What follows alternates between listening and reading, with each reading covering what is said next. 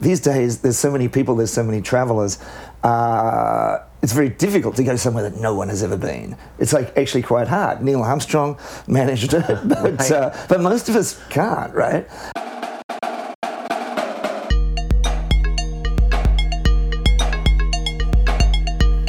Deviate with Rolf Potts. Today I talk with journalist and historian Tony Perrottet, whose 2002 book Pagan Holiday was the source for a lot of the historical examples of ancient Roman travel I allude to in The Vagabond's Way.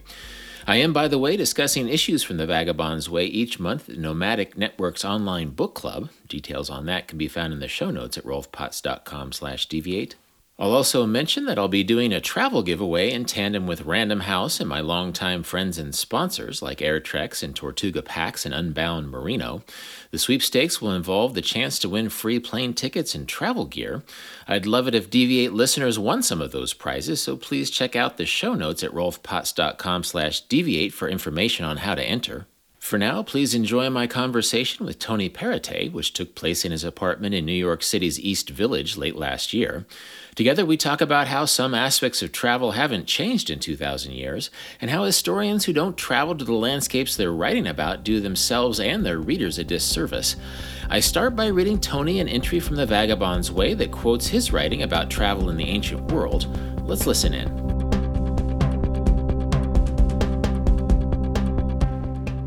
I'm going to start this out by reading uh, the chapter that quotes you, which is the January 27th chapter. It's called Why You Go Someplace is Less Important Than Just Going. And the epigraph is one of my weirder epigraphs. It's from the Little Brown Book of Anecdotes, 1985. It says Photographer Yousuf Karsh and his wife were having lunch with astronaut Neil Armstrong after a photo session. Armstrong politely questioned the couple about the many different countries they had visited. But Mr. Armstrong, protested Karsh, You've walked on the moon. We want to hear about your travels. But that's the only place I've ever been, replied Armstrong apologetically. And so the, um, the body of the chapter is, is as such. For the aristocratic Roman tourists who traveled the Mediterranean seaboard two millennia ago, choosing which places to visit was the least difficult aspect of the journey.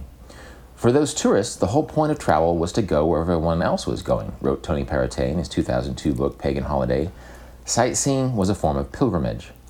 While Western tourists have developed a far more individualistic system of travel motivations over the past 2,000 years, postmodern pilgrimage may well come in the form of movie tourism. Star Wars buffs who visit the Moroccan desert to feel as if they're on the desert planet Tatooine or Game of Thrones fans who stroll the streets of Dubrovnik imagining they're at King's Landing. Yet, as an interest in the Indiana Jones films might lead to an appreciation for Nabatean history or Bedouin cuisine while envisioning the Last Crusade in Jordan's rock city Petra, most engaged travelers find far more than they dreamed of seeing when they were first deciding where in the world they might wander. If in doubt, the reasons that inspire you to visit a certain place are less important than leaving yourself open to what you discover when you arrive there to paraphrase a sentiment often attributed to Alice in Wonderland author Lewis Carroll, if you're never exactly sure where you're going, any road will take you there. So you're sort of, I consider you an expert on the ways Roman tourists traveled 2,000 years ago. Uh, and there's some weird motivations that tie into their travels, and oftentimes they travel to places because other tourists are traveling to places, which feels strangely modern in a way. Yeah, I think um, there's two traditions of travel, and, and the, the tension between them is what the book is about. And so, like in ancient Roman times, they really wanted to see the most extraordinary places, you know, and there was a consensus of where they were. So you'd go from Rome, you'd go down to the Bay of Naples, you know, which uh, was, you know incredibly beautiful, but it had all these Homeric connotations. They go to Greece, which was like the the great birthplace of uh, of, the gods. Uh, so it was dense with uh, all these mythological references. They go to Troy, and then they go down to um, the pyramids in, um, in Egypt and go down the Nile. So there's this, this consensus. And uh, the, yeah, the, the, real point was uh, then you go home and you'd be able to share, have this shared experience. And this model really, you know, the, the pilgrims in the Middle Ages did the same sort of thing. In the 18th century, the grand tourists uh, you know, the English who would go down. They, they had a very specific itinerary. They'd go to go to Paris, they go to Rome, uh, you know, and then down to Naples. And so uh, the ancient Romans really invented this grand tour model. That's why you know, you know, the, the, ancient Roman grand tour. That's what I refer to a lot. It's it's only later. So like in the 19th century, we have this romantic model.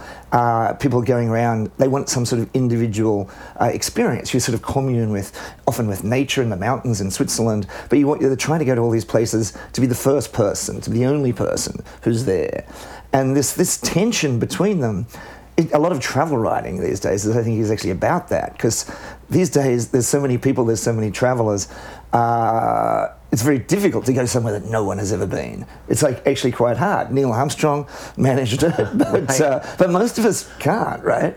Uh, even the Explorers Club, they used to have, the, you know, the one in New York, they used yeah. to have this requirement that you discovered some geographical place, but there's just none left. You know, it's like maybe at the bottom of the ocean in the Pacific or something, but really, so they've had to change their criteria to get into the Explorers Club. But there's tension. Uh, so a lot of books are about, for example, going to the highlands of New Guinea and finding an ATM machine machine or whatever, or uh, you know going to um, you know the the wilds of the, the Sahara and, and, being shocked that everyone's got cell phones or whatever. And so in fact, it's uh, you know it's, it's, actually kind of impossible to have that romantic thing. But that, so there's that tension, and me as a travel writer, uh, when I was before I set off on this book uh, on this on this trip. I had studied Latin, I'd studied ancient history, uh, but I'd never been to the Mediterranean. I'd been to Tierra, Tierra del Fuego three times. I'd been to, uh, I lived in South America, I'd lived in Africa, I'd been to all these other places, uh, the, you know, the deepest regions of the outback. Uh, so it was, and I'd always not wanted to go because, like, Rome? You know, everyone goes to Rome. You know, it's kind of, uh, what am I going to do? What am I going to find that's unique in Rome? Uh, and then I came up with this idea of going back to the ancient Romans and sort of following them, which at the time was, you know, you know, people didn't really know about it. It was kind of a surprise to hear that ancient Romans had been tourists and all. So there was something sort of satisfying in going, you know, going to this tradition and following the Romans who were quite happy to go to the Colosseum, to go to uh, the Parthenon, to go to uh, the pyramids, uh, and that it didn't bother them that it was sort of chaotic and that you know that uh, there were souvenir vendors and there were other tourists. So I wasn't fleeing the tourists; I was joining the tourists. I was celebrating this sort of shared tradition. But of course, the you know the trick is that most people the, the research I was doing on the ancient Romans was actually quite original. So I was actually I was actually having a unique experience and a unique insight um, by dredging up all this sort of uh, like Lionel Casson is you know is, is a he relies on a guy named Friedlander in the German guy in the 19th century finding no all this kidding. sort of huh. yeah there's this four volume thing about travel and you know so there's extremely arcane sort of stuff and then if you go back to the original sources you can find all this hilarious stuff about uh, uh, what it was like to travel for you know back in you know the first and second centuries AD uh, and the comical connections because. Um, uh, the, you know, the, the patterns, the structure of tourism uh, hasn't really changed. I mean, basically, you've got to go to a place, you've got to find a place to sleep, you've got to find a place to eat, you're kind of a stranger, you've got to figure out how to get your money, you know, all this sort of the, the basic framework hasn't changed. The technology's changed, you know, but uh, uh, you had to send letters or, you know, and, and, try and find friends of friends. And, uh, and, and you get, I, I, loved the stories of them going to the, the, inns and like there's all these complaints about how, you know, how shabby they were and how, you know, um, miserable the smells and the, you know, the terrible landlords and all this, you know, and then they'd go down to dinner and, you know, the annoying strangers who'd be there and like Plutarch would hum to himself to drown out the drivel of the other, you know, other people in the restaurant. So there's this basic structure of, um, you know, because you are sort of vulnerable and alone as a traveller in, in a sense. You've got to figure things out. Uh, you can do as try as you might. You know, there's still that basic thing, and having to deal with the locals. You know, stuff like that. So anyway, that's what the book's about. Yeah, lots to think about. That you were talking about the funny things you found. Like I read the Lionel Casson book, and I'll put these all these books, including yours, in the show notes. Um, but I read the story of Wenamun, the the um, the ancient Egyptian traveler, and he's such a bumbler. And it was so funny that I made a little comic book about Wenamun because it seems so modern that instead of this heroic mythic traveler from Egyptian times, he was just this knucklehead who kept making mistakes. Yeah. And it's so it's funny how uh, you know studying through history you can find funny things. Um, I, am I'm, I'm sort of like you in that. Um, I started my global travels in Asia, and I entered Europe from the east and I was sort of proud. I was sort of proud of not going to these European capitals that all the other young people went to until I went to them, and then I realized, oh, Paris is actually an amazing place, you know. Um, and so it's interesting that, that idea that I guess there's a lot of shorthand. There's like, oh, travelers versus tourists, or that that goes back to, to Roman times.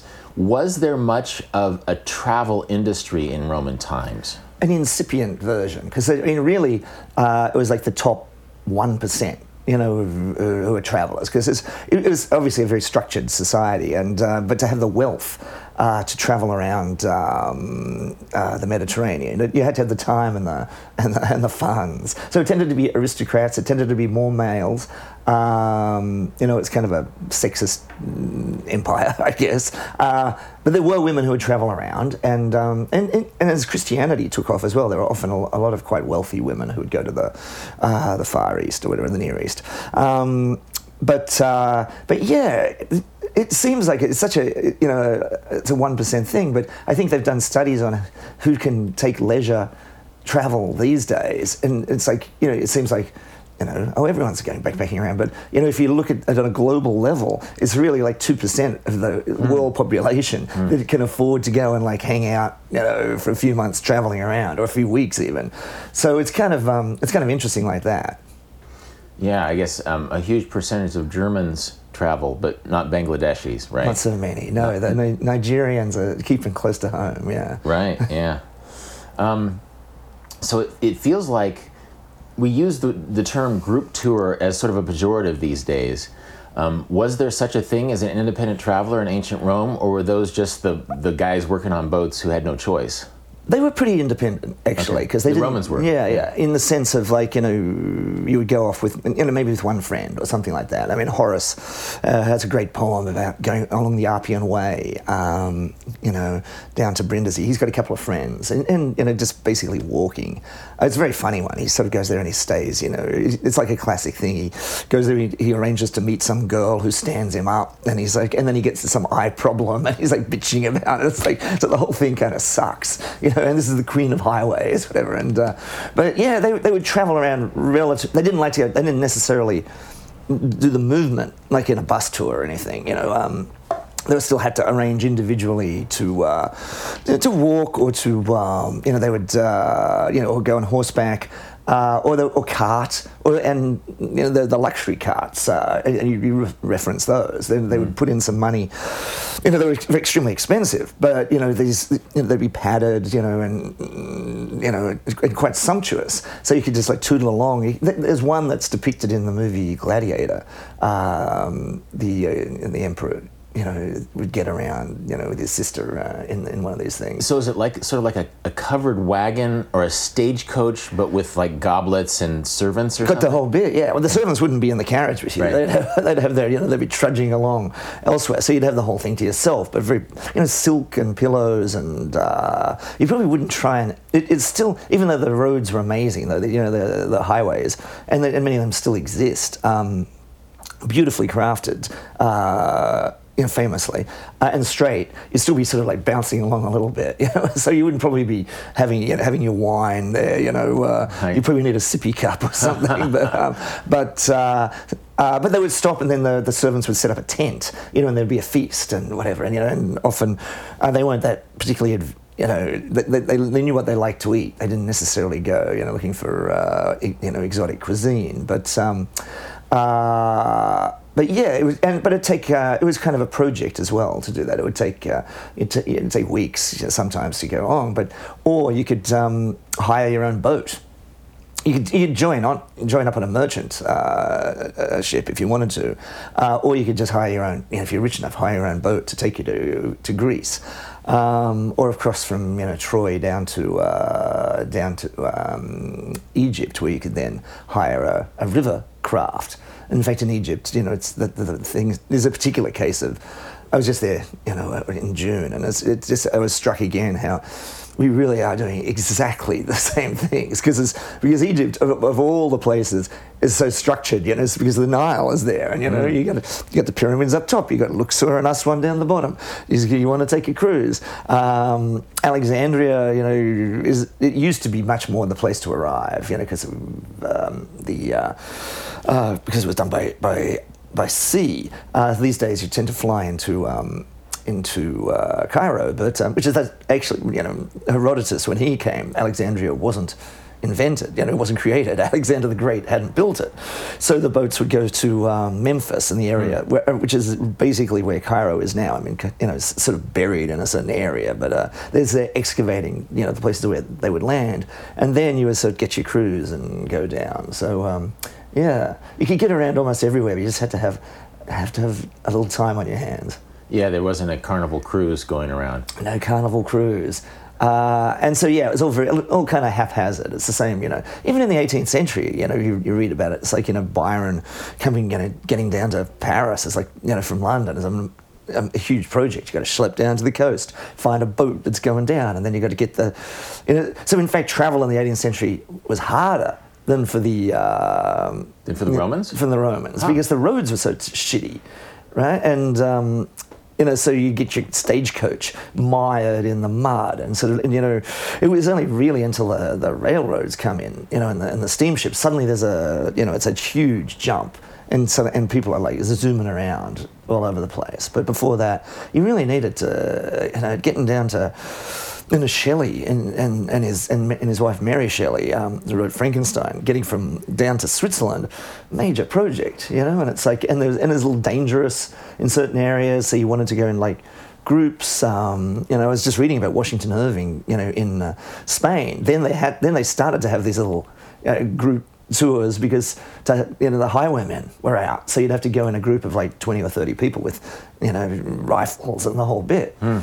Anyway, well, it's funny that we talk about um, there's the grand tourist, but tourist became a pejorative, I think, around the time of the railroads when it was no longer aristocratic, a more dangerous aristocratic profession. When the middle class hoi polloi was coming, then suddenly the word tourist, you could, you're the historian, so you know this better, but I get this sense that tourism became seen as an undesirable thing after it became possible and easier for the normal person to do so. Yeah, the, the famous Cook's tours and whatever, and it was like, uh, yeah, I mean, but that coincides with the romantic vision taking off. So trying to sort of separate your experience from everyone else's, and you say you've got the middle class, you know, and they, and they're just just riffraff. So it's a lot of it's sort of uh, embedded English social snobbery, so yeah. that it sort of has, became sort of um, concrete in travel, you know. So I guess then the, the wealthy can just you know create new new little bubbles and which they're still doing today. God, I mean, if you see some of the, you know, the tra- the, you know, the jet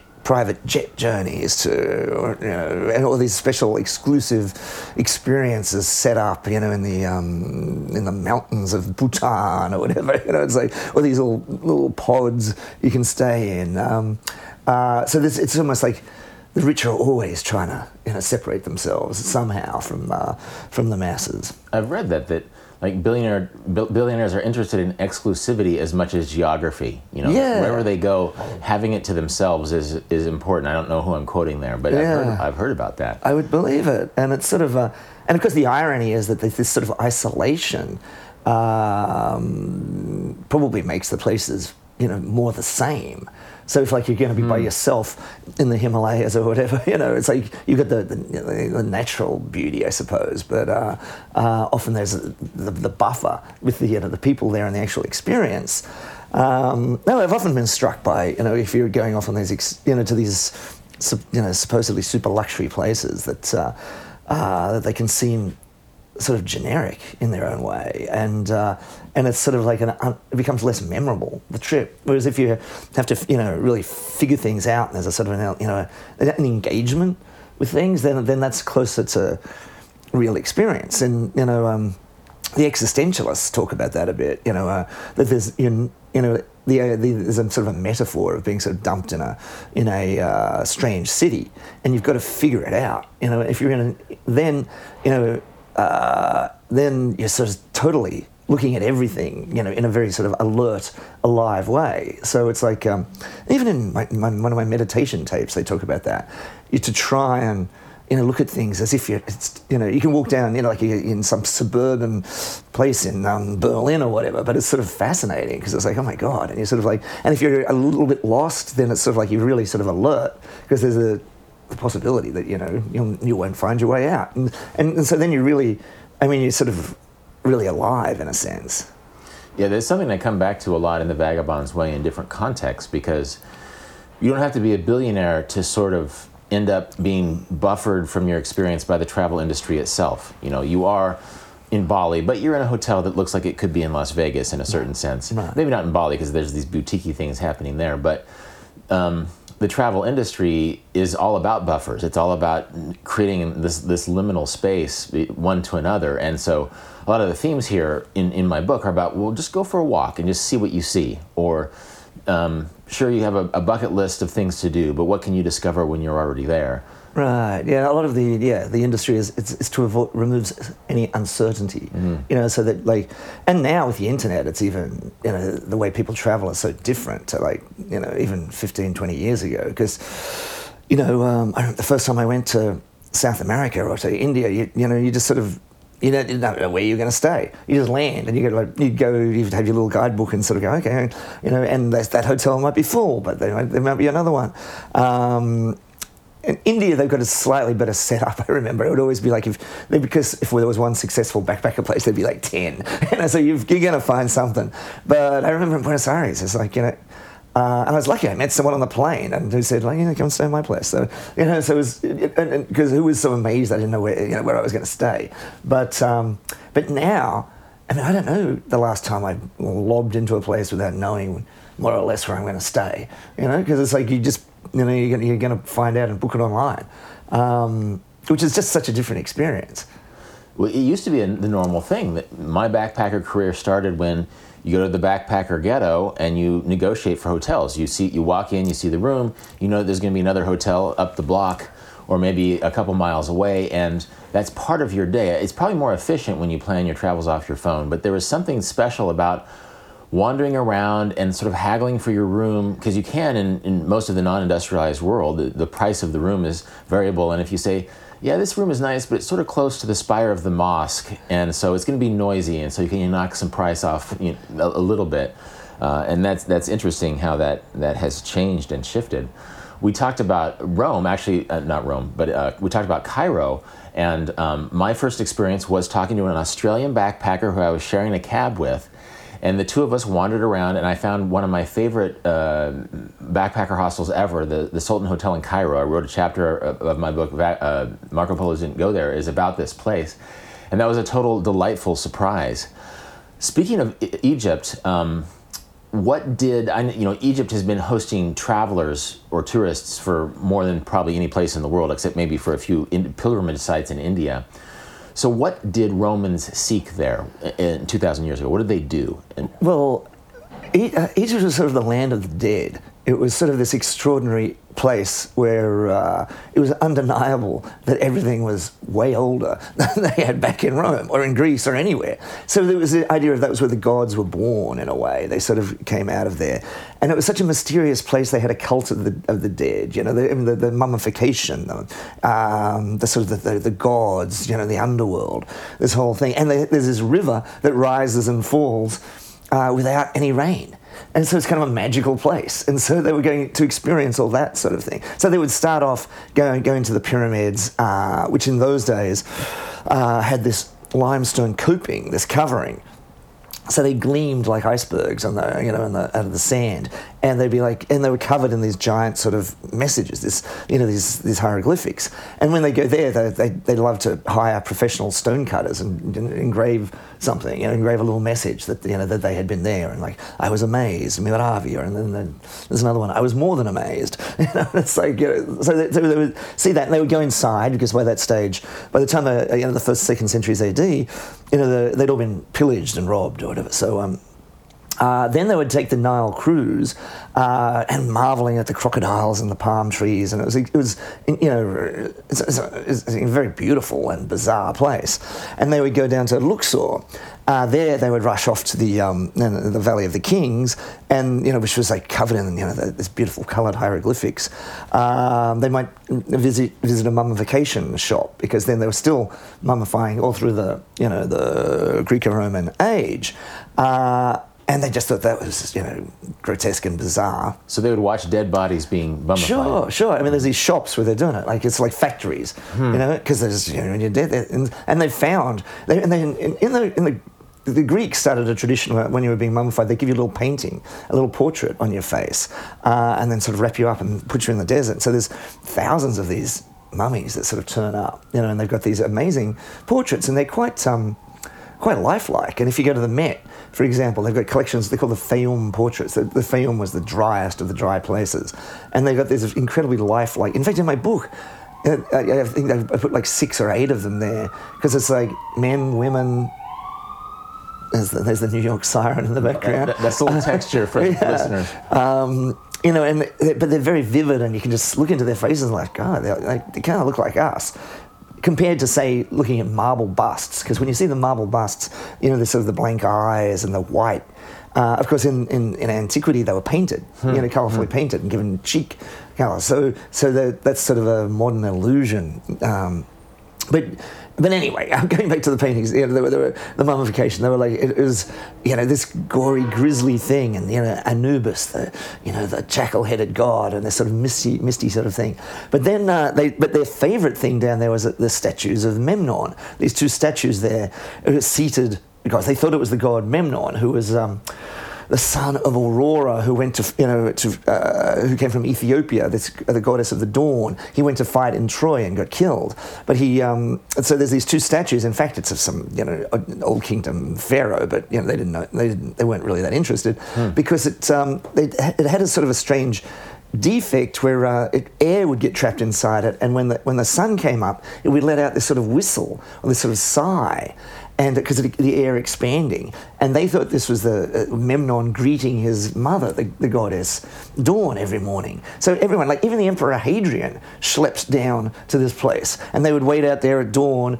And um, sometimes it didn't work, and Hadrian got really bummed it, didn't work a couple of times. So he had to keep going back, and then it finally did. You know, it's like, but it's like, yeah, it's like a, it's described as sort of like a bit of a whistle. It's just like, and that was kind of like, wow. Um, but uh, and then if they would, they would, they would keep going down to Aswan, and that was where uh, the, the the navigable Nile sort of ends, and uh, there was the Temple Philae and other, other things that were right on this sort of beautiful elephantine uh, rocks, and that was kind of the end of the line, as it pretty well is today. I mean, um, a lot, you know, the, the, the, dam the dam there has actually changed the uh, structure of the river a little bit there. Lake. Yeah, yeah, So, so they had to actually transfer this giant, you know, uh, Abu Simbel to, uh, uh, so it wouldn't be just underwater. Although it would have been kind of cool. It'd be a great diving attraction. but uh, Keep the water clean enough to see yeah, it. but um, so that was this thing, and uh, and they would actually arrive in, at Alexandria, which itself was sort of a you know right up in the Mediterranean, and because it had the uh, the lighthouse uh, there, which was one of the wonders of the world, and you could glimpse it. So all very exciting, all very dramatic. Yeah, well, I, I've been taking notes as you're talking, and literally, I did a backpacker version of this 20 years ago. The pyramids, the cruise, it was a Felucca cruise for me. Uh, wealthier tourists in that day would have, there's formal tourist cruises up and down Luxor, Aswan. I didn't see anybody mummified when I was in Egypt, but I did see the mummies in the Egyptian Museum. So it sounds like it's like 90, 80, 90% the same as it was 2,000 years ago. Yeah, yeah. E- Egypt is, is is the classic one because it's literally the you know the geography hasn't changed, the, the, and, and everyone's still interested in the same things. You know the, the you know, uh, but the, the most ex- but the thing that I you know found interesting on this last trip is um, it was the Wall Street Journal magazine. They wanted to send me to Egypt to write you know a, a, a story about travel there, and I was like. I don't want to get back. I, I was there 20 years ago. I've seen the pyramids. I've seen the Valley of the Kings. I don't. Why, why do I need to go back? And uh, I was talking to a dude in um, in Cairo, an Egyptian guy, and he said, "Well, yeah, um, in, in that sense, you know, yeah, you're not going to see anything different there.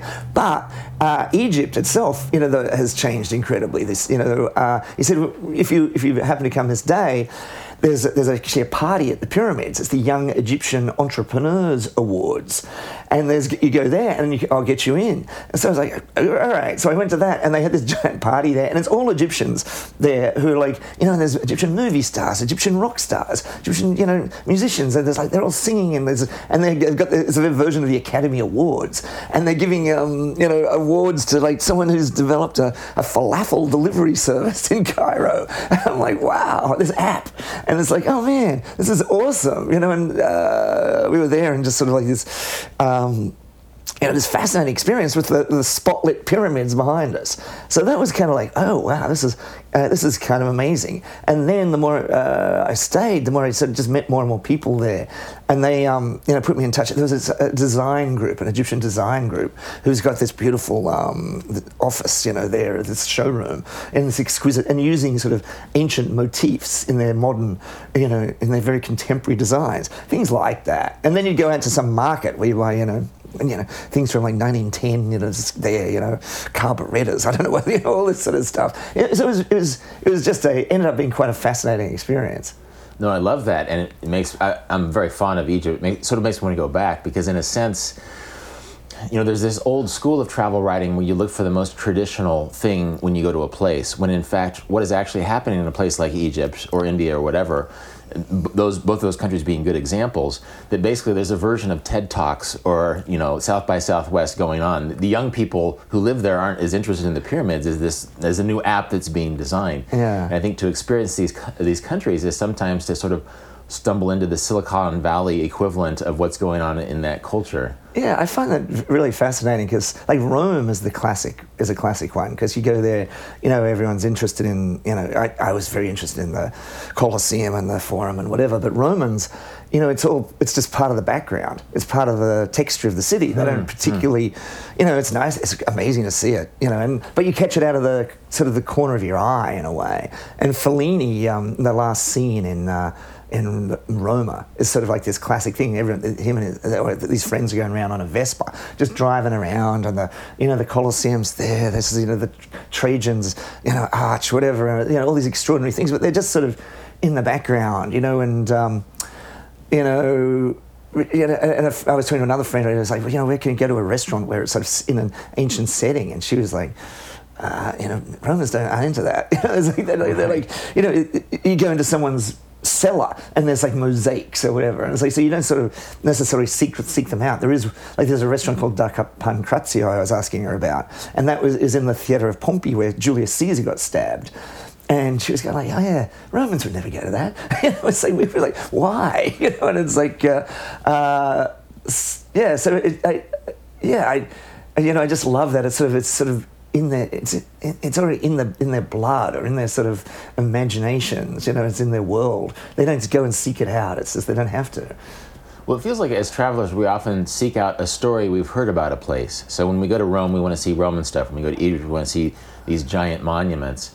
Uh, when in fact, um, the, the true story of a place is much more complicated than that, and the people who live there have long since stopped hanging out arbitrarily at, at old monuments, right? Yeah, yeah, it's really, it really is ancient history. is kind of you know.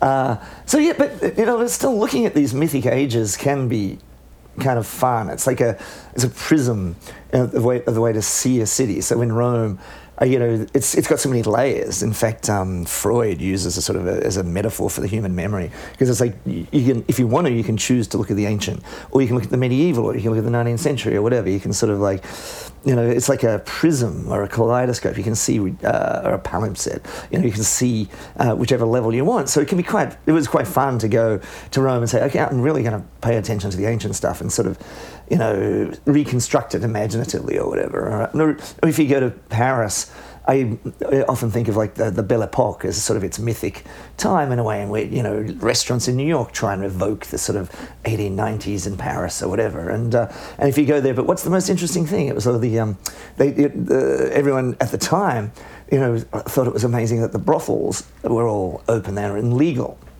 And so the, the, the, brothels of Paris became super famous. Uh, and you know, people would travel from all over the world. Uh, men, I guess, but uh, uh but not not exclusively. There were um, uh, brothels for women as well. So. Um, uh, but they all got shut down after the Second World War and by, by de Gaulle and but yet they're still around, and no one really you know knew where they were. But I found a guidebook to the brothels of Paris, you know, and so going around and looking at looking at that, you know, and, and that's kind of like an unusual prism, you know, to to, to look at things, or uh, or Casanova's Venice, you know, to go there and to read Casanova and to try and find, you know, Venice again is another you know very unusual. It's probably an even more unusual one than um, Rome because it's like it's, it's hasn't changed that much from the 18th century. So you can actually find. Uh, uh, you know, a bar where Casanova went, or you know, the canal, walk along the same, exactly the same canal, and it really has, you know, you know, they haven't put in any highways. They haven't put any, you know, they've, they've got a train station, but you know, basically it's sort of the same. So,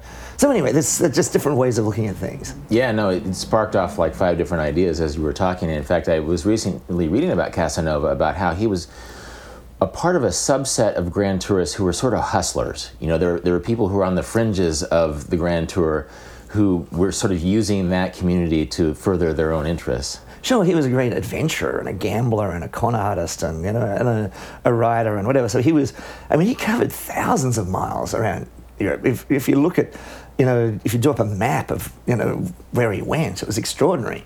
Um, you know, and on these terrible stagecoaches and rotten roads and whatever. And so, would, you know, he's you know going along for days and you know like uh, in the smelly, hot crowded, cramped stagecoaches. So it's kind of heroic. Some of his some of his trips, but he makes it to he makes it you know to St. Petersburg. He makes it to Madrid. He's in London, you know, and. Um, yeah, he and moving in these circles, so uh, uh, these aristocratic circles. But he himself was not really of that group, so he's sort of yeah, he's insinuating himself in. So, um, but meeting you know Catherine the Great, meeting you know whatever, and uh, um, so his so his book is really a, an amazing travel book as well, and you can read it. Um, you know, to learn the you know the mechanics, the, log, the logistics of travel in the 18th century, it's all there. You know, you know the the, the roadhouses. You know, what you can get to eat. You know, it's like mm, uh, mm. you know uh, where you can stay in, in London, where you can stay in Paris, whatever. Um, so so a lot of fun like that.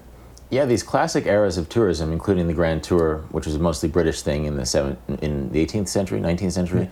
And the Roman uh, tours years ago, they sort of they show these patterns of how people react to travel and how people get around in travel. And I, I quote, I think Goethe in the book. I don't know if I found this through you or th- through another source, but he was sort of bummed by how his fellow tourists were really obsessed with the past in Rome, and it, it felt a little bit dead to him. Right. I think it was Goethe.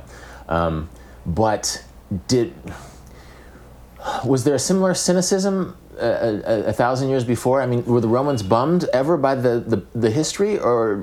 I mean, they could be disappointed by a site not living up to its, you know, as being as extraordinary or as beautiful or as sort of uh, I mean, they weren't quite so much into nature and, and views, uh, but you know, and since it was largely an imaginary sort of thing, you know, this mythological thing, it's kind of like uh, so they go to the you know the Acropolis in Athens and they rush up. They they didn't they didn't care about the Parthenon. They rushed to this place where. Um, uh, King Aegeus was sitting, and he, he had told his son Theseus, uh, who went off to find, fight the Minotaur, um, when, he, when he comes back, or when the boat comes back, if he was successful to have a white uh, sail, and if he'd been killed to have a black sail. Theseus I mean, he probably should have gone to see a shrink for, this. He puts up a black sail, he forgets. So, uh, so his father throws himself off this cliff from the Acropolis. And so that's where tourists, you know, the Roman tourists would like to go and see this spot, you know, because there's a connection with this, myth, direct connection with mythology. Or they would go into, you know, temples were like museums. They would show off, you know, Achilles' armor or the sword of uh, Ulysses or, uh,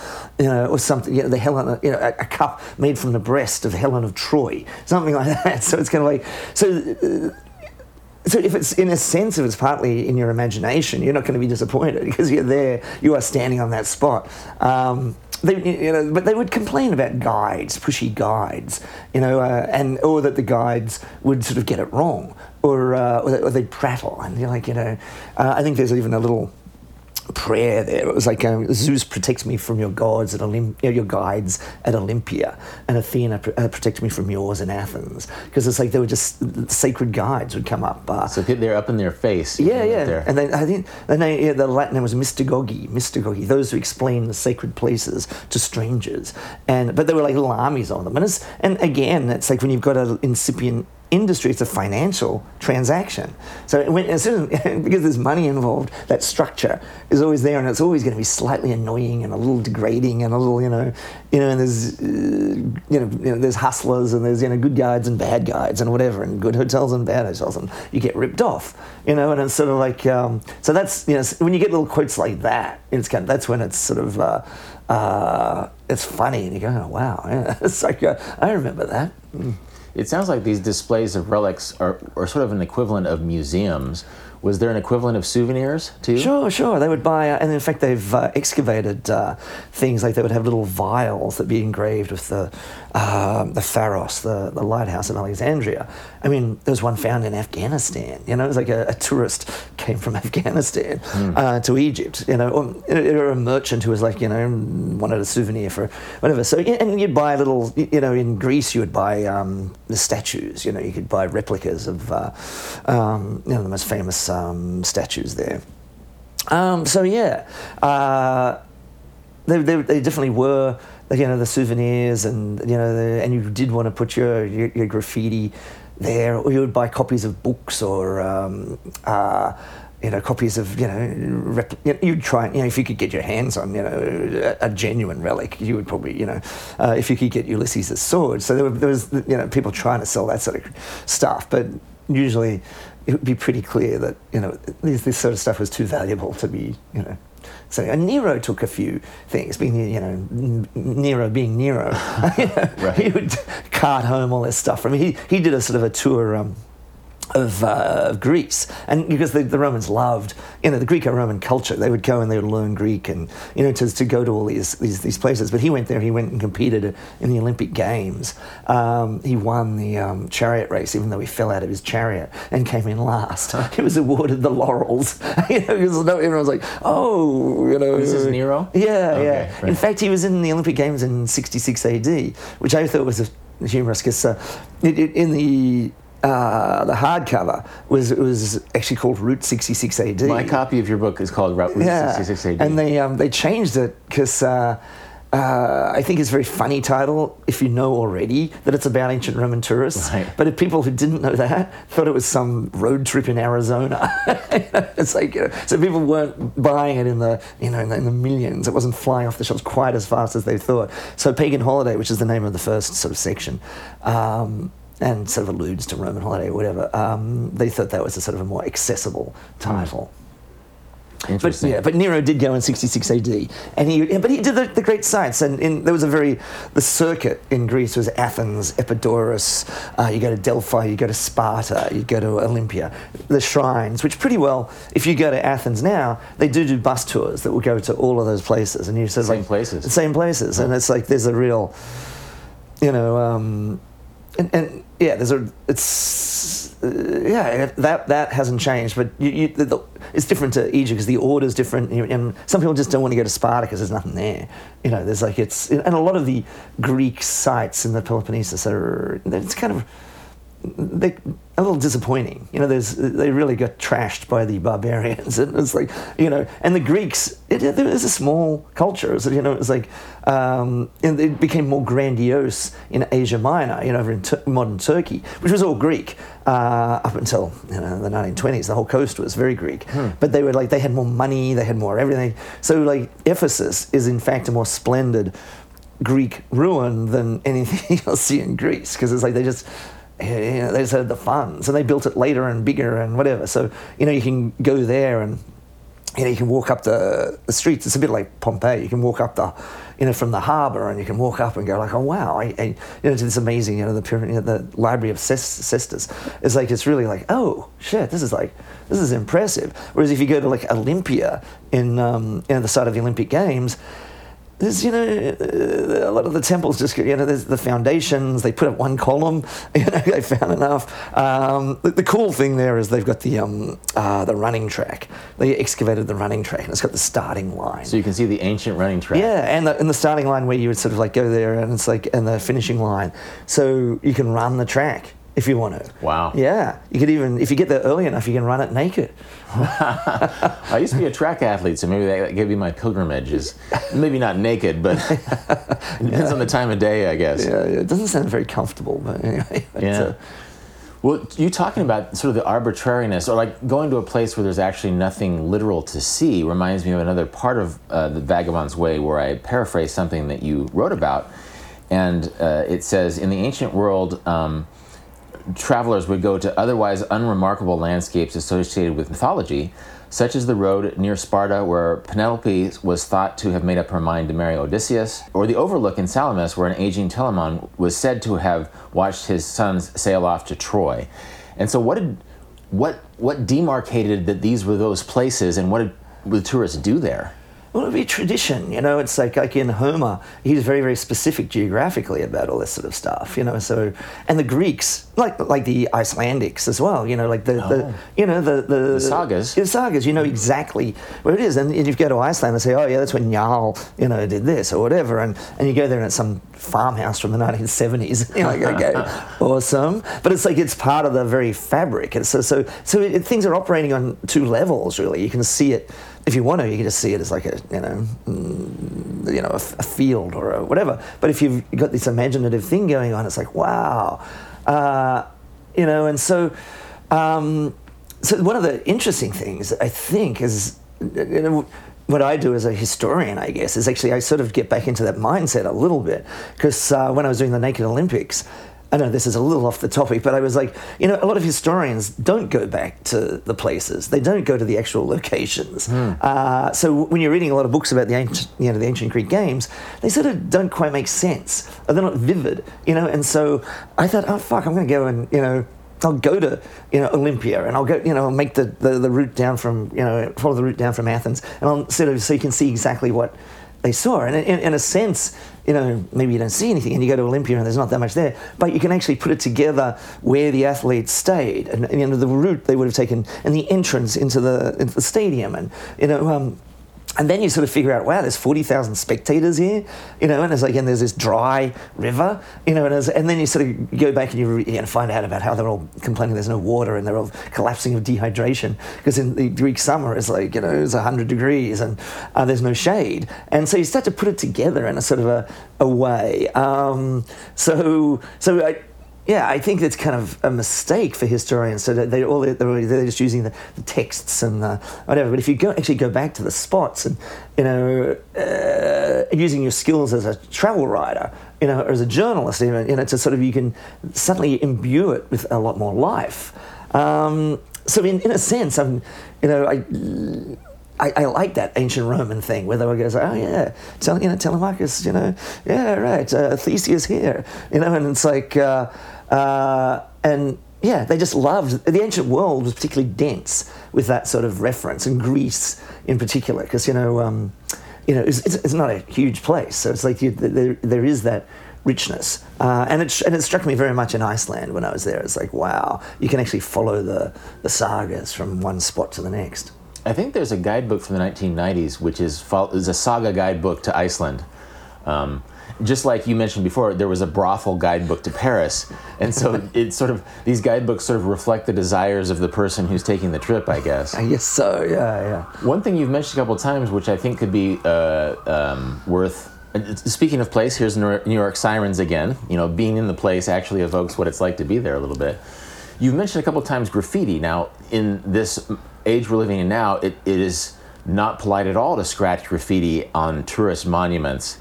But yet it sounds like um, the, the ancient Romans did that quite a bit, and the grand tourists did too. So, how did that figure into the travel experience? Well, you wanted to sort of the Romans wanted to join themselves to uh, these, and you know, this to antiquity in a sense, because the pyramids being a classic case. You know, like these things have been around.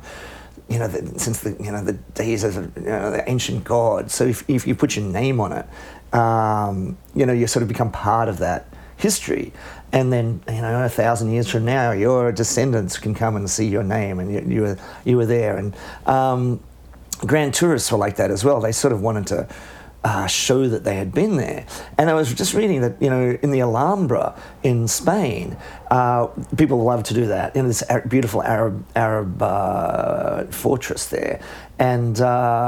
It was Washington Irving, this American writer who wrote, you know, you know the, the Headless Horseman story, and, um, and Rip Van Winkle. He went there in 1829, and he was a little shocked. And he was like, uh, he was like, I, we got we got to do something about this. So he in- invented the visitor book, and so people could come and they would write their names in the visitor book instead of um, you know defacing the uh, the monument. And uh, so he was actually credited as being like the first modern tourist, you know, you know, you know, by the Spanish at least. like you know, and he was also very interested in social things. He was interested in the festivals, uh, in the um, uh, you know, you know, this and the flamenco and in musicians and whatever this real Spanish uh, culture. Whereas, and that's a big difference. The Romans weren't in particular they found, you know, they like they went they like the Greek the Greco-Roman culture, which was you know the, which is the great overlay of uh, of the Mediterranean anyway. So you know the, all the city, they could go all the way to uh, Ephesus, and it'd be pretty well you know, they could they knew what they would have to eat. You know, they were like the, the roads and the, the, the sculptures and whatever would be part of this this culture. It was only Egypt was the exotic, you know, the other, um, but they they interpreted it through their own lens.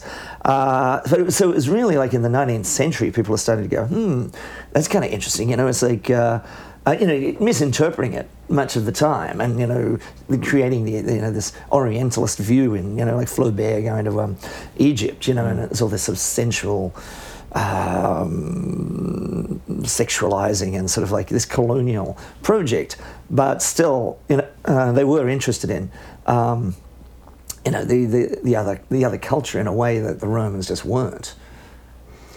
Your story about Washington Irving reminds me of a thing I covered in my book Souvenir, which is. Um, it used to be that tourists, grand tourists, would often carve things off of a given site and in fact, uh, Thomas Jefferson and John Adams went to Shakespeare's house and did the same thing in the late 18th century, which just seems preposterous now that they would take a, one of Shakespeare's chair. Now, who knows if it was really Shakespeare's chair, but they would keep those as souvenirs. Well, this was a problem at Mount Vernon, the um, uh, George Washington's home in Virginia, which in the 19th century was sort of declining and it didn't really have much of an income. And people were taking the molding boards from George Washington's bedroom and stuff. And so they started a gift shop so the Washington Irving pioneered the uh, guest book, The Gift Shop, I think, has some of its origins in Mount Vernon, where they were trying to keep tourists from destroying the place.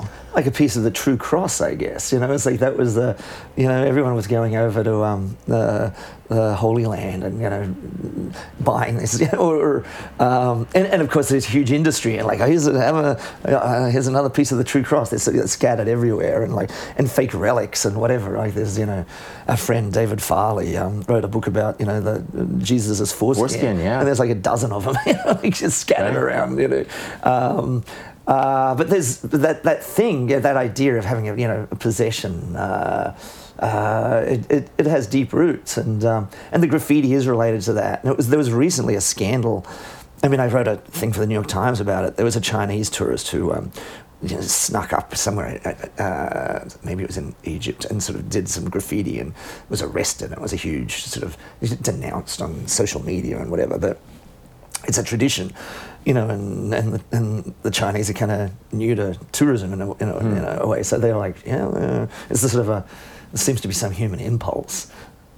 Yeah, well, I think when you have because the pyramids I think well actually Flaubert talks about he just how irritating uh, the graffiti was on the pyramids. Like here's some you know shoe salesman from London painting a big sign on the pyramids, and that bothered him. Of course, Mark Twain when he traveled, he said he'd seen enough pieces of the True Cross, uh, you know, in in European cathedrals to have like a whole forest of True Crosses.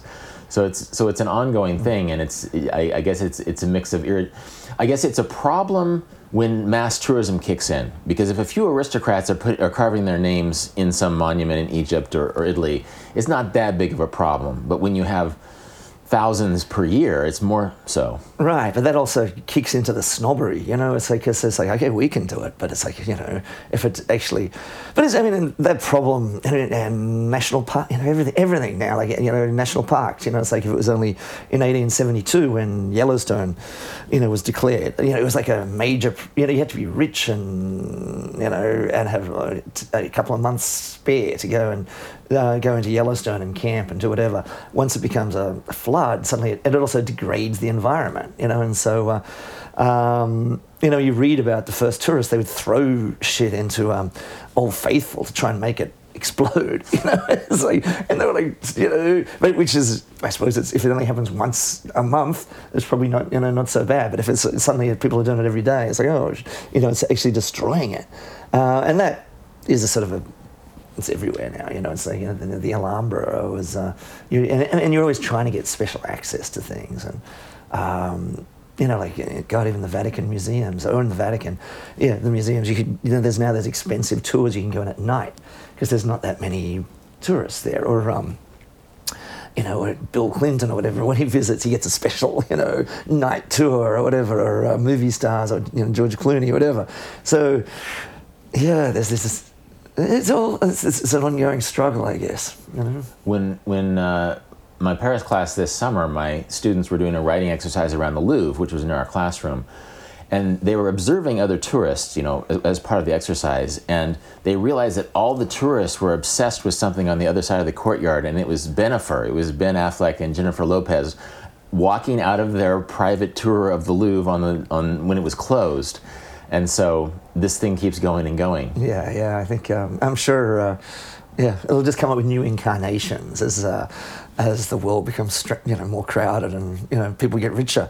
You know, it's I mean we're in a new gilded age, as is often said. So it's kind of like the, the, the super rich are now you know coming up with things much just as they did. You know, and more and more wacky you know ways to, to, to distance themselves. The historical experience of tourism is something you know very well, and so like what can we learn from the way travel has always played out how have things changed and what do you think will never change Whew. Um, gosh, I mean, I think you know there is a whole trope in travel writing that you know, like it's everything's, you know, why travel? Because it's like everywhere's been visited and everywhere's, you know, that it's depressing to go to. Um, somewhere and you know, you know, trek to the end of you know the some Himalayan valley and find you know ten people camped there, or you'll go to base camp in you know Everest, and it's a, that it's something inherently depressing and that you shouldn't travel. But part of the th- thing about my book is, um, you know, I, I, you know. Sure, millions of people go to Rome, uh, and I was doing the same thing. And I was, you know, million, you know, millions go to Cairo, millions go to um, these these same places. But uh, it's not actually the same experience you know, because no one has quite the same experience. It's actually a unique thing, and you can make it your own, and it, uh, you know, and still, it's still worth doing. It's just you have to be sort of uh, look at it in a and not be, you know, in, in an original sort of way, and sort of uh, uh with your own, you know, your, your own eyes, uh, and and and it's still worth doing. It's still travel is still awesome. And it's like you do have to go out and educate yourself and learn about the world. Uh, and, uh, you know, especially in the United States where it's like not that, you know, percentage wise, not that many people do. So it's like you, it, it, it is still a worthwhile thing. So I guess that is, uh, my lesson. I don't know. my, my, my takeaway, whatever that is.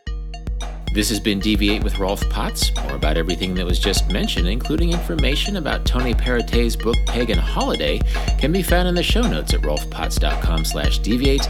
And as always, you can contact me with insights or questions at deviate at rolfpotts.com. This episode was produced by Cedar Van Tassel, who also does the theme music. Thanks for listening, and I hope you tune in for future episodes of Deviate with Rolf Potts.